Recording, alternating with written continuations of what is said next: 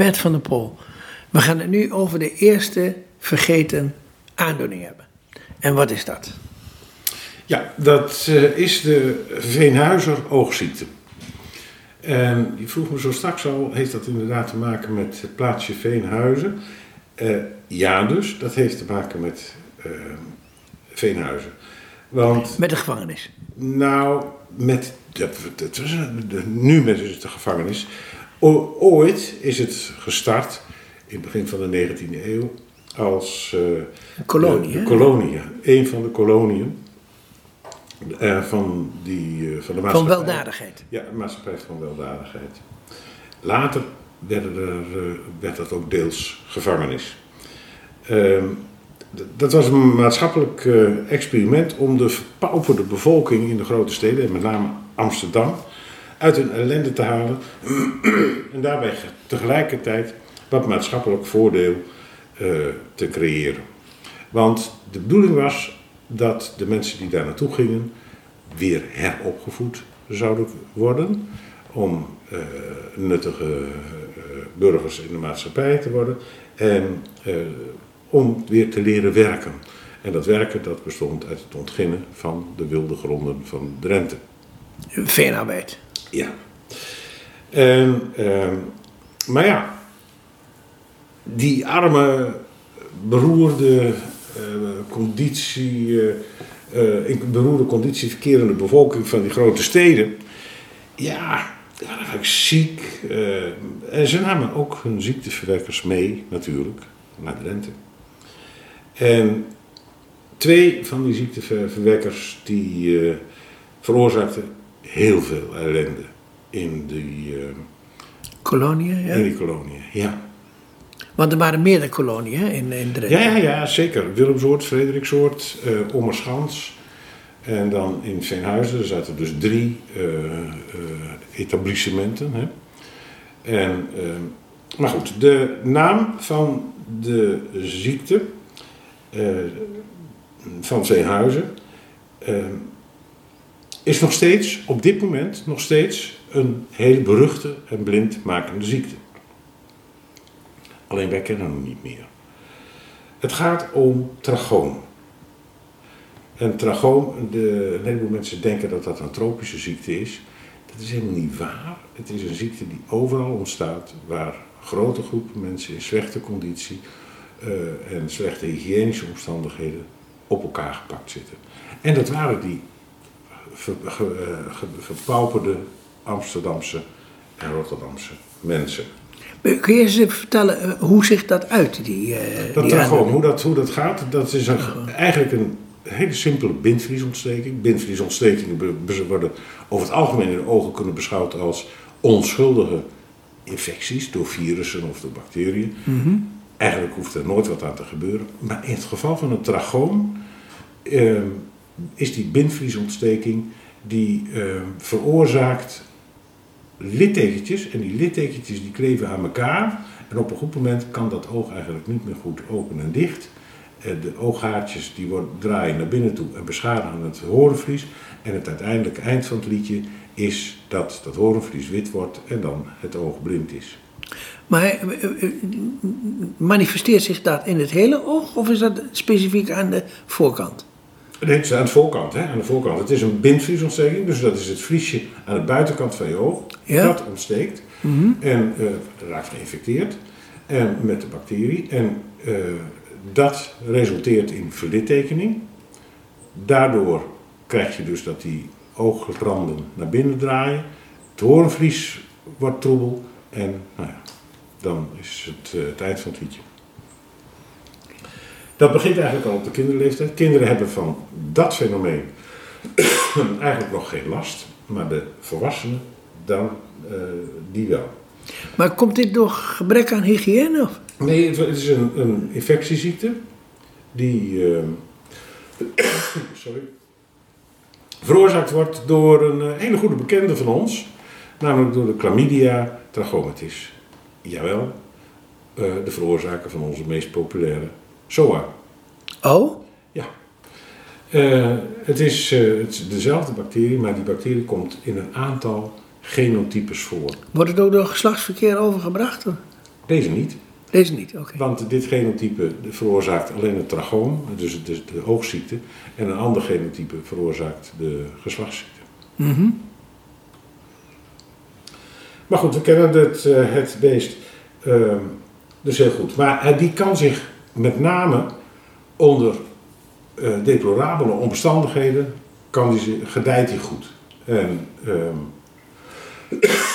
dat gebeurde natuurlijk in die bevolkingsgroepen. Ehm, de ziekte die eh, was hier in Europa eigenlijk niet bekend, nog. Maar die is min of meer geïntroduceerd en verspreid door de Napoleontische legers. Hij stond oorspronkelijk bekend als de Egyptische ziekte. En waarschijnlijk komt hij dus ook oorspronkelijk uit, uit eh, Noord-Afrika. En eh, het is zelfs zo erg dat de, eh, de legers van Napoleon, die werden geteisterd door het trachoom.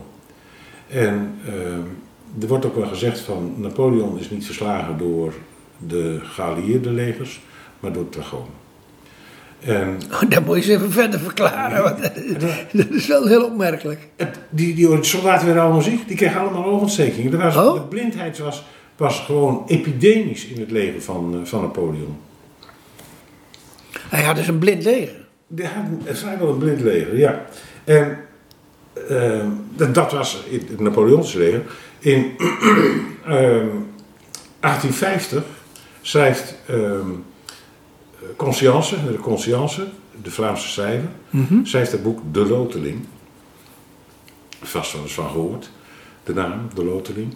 En dat gaat over het Belgische leger in 1833, drie jaar nadat eh, België zich afgescheiden, afgescheiden heeft Van Nederland. van Nederland. En eh, omdat die Willem I, die kon dat niet zetten, dus die heeft eh, meer dan tien jaar lang een staand leger in stand gehouden aan onze zuidgrens. Ja, maar dat is gevolg dat die Vlamingen natuurlijk daar ook een leger moesten hebben. En ook in dat leger, en waarschijnlijk ook aan de Nederlandse kant, maar dat weet ik niet. Maar ook in dat leger heerste trachoom. En dat is het centrale thema van het boek De Loteling. Maar wat hier eh, wel overeenkomsten zijn, is dat er heel veel mannen bij elkaar zijn.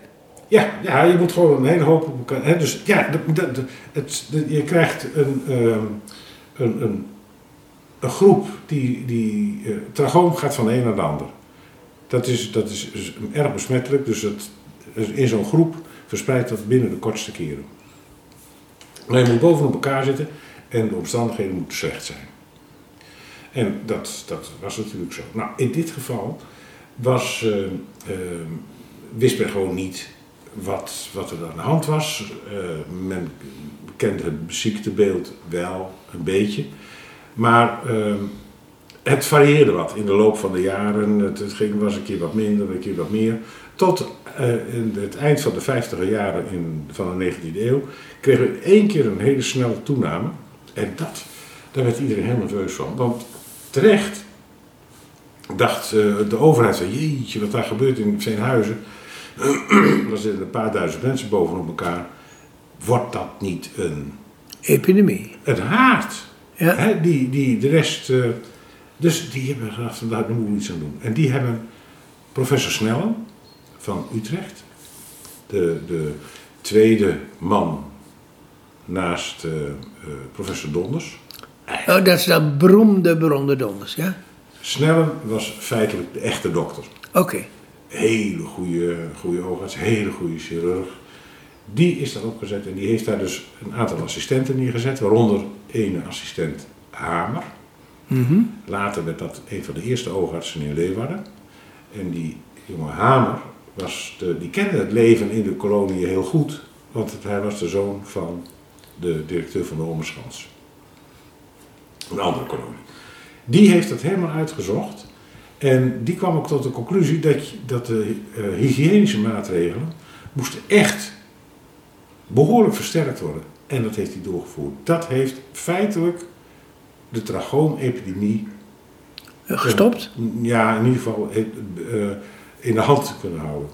En, en, en wat voor hygiënische maatregelen dan? Eh, eh, Water, wassen, eh, de ruimere slaapplaatsen, nou, gewoon de elkaar niet zo dicht op elkaar trekken. Ja, ja. En natuurlijk ook gewoon een goed, goed, goed voeden. Eh, nou, Hamer die eh, was, werd later werd dat een. nou, dit, dit is, een- is, heeft echt zijn. wa- was een groot succesnummer. En uiteindelijk werd hij ook erelid van het uh, gezelschap, toen nog heel jong. Ehm, nou, een ander eh, punt was dat de trachoom, eh, dus de veenhuizer oogziekte, ehm, was vaak lastig te onderscheiden, althans toen, feitelijk valt het er best mee, van een andere aandoening, waar we het zo direct over gaan hebben.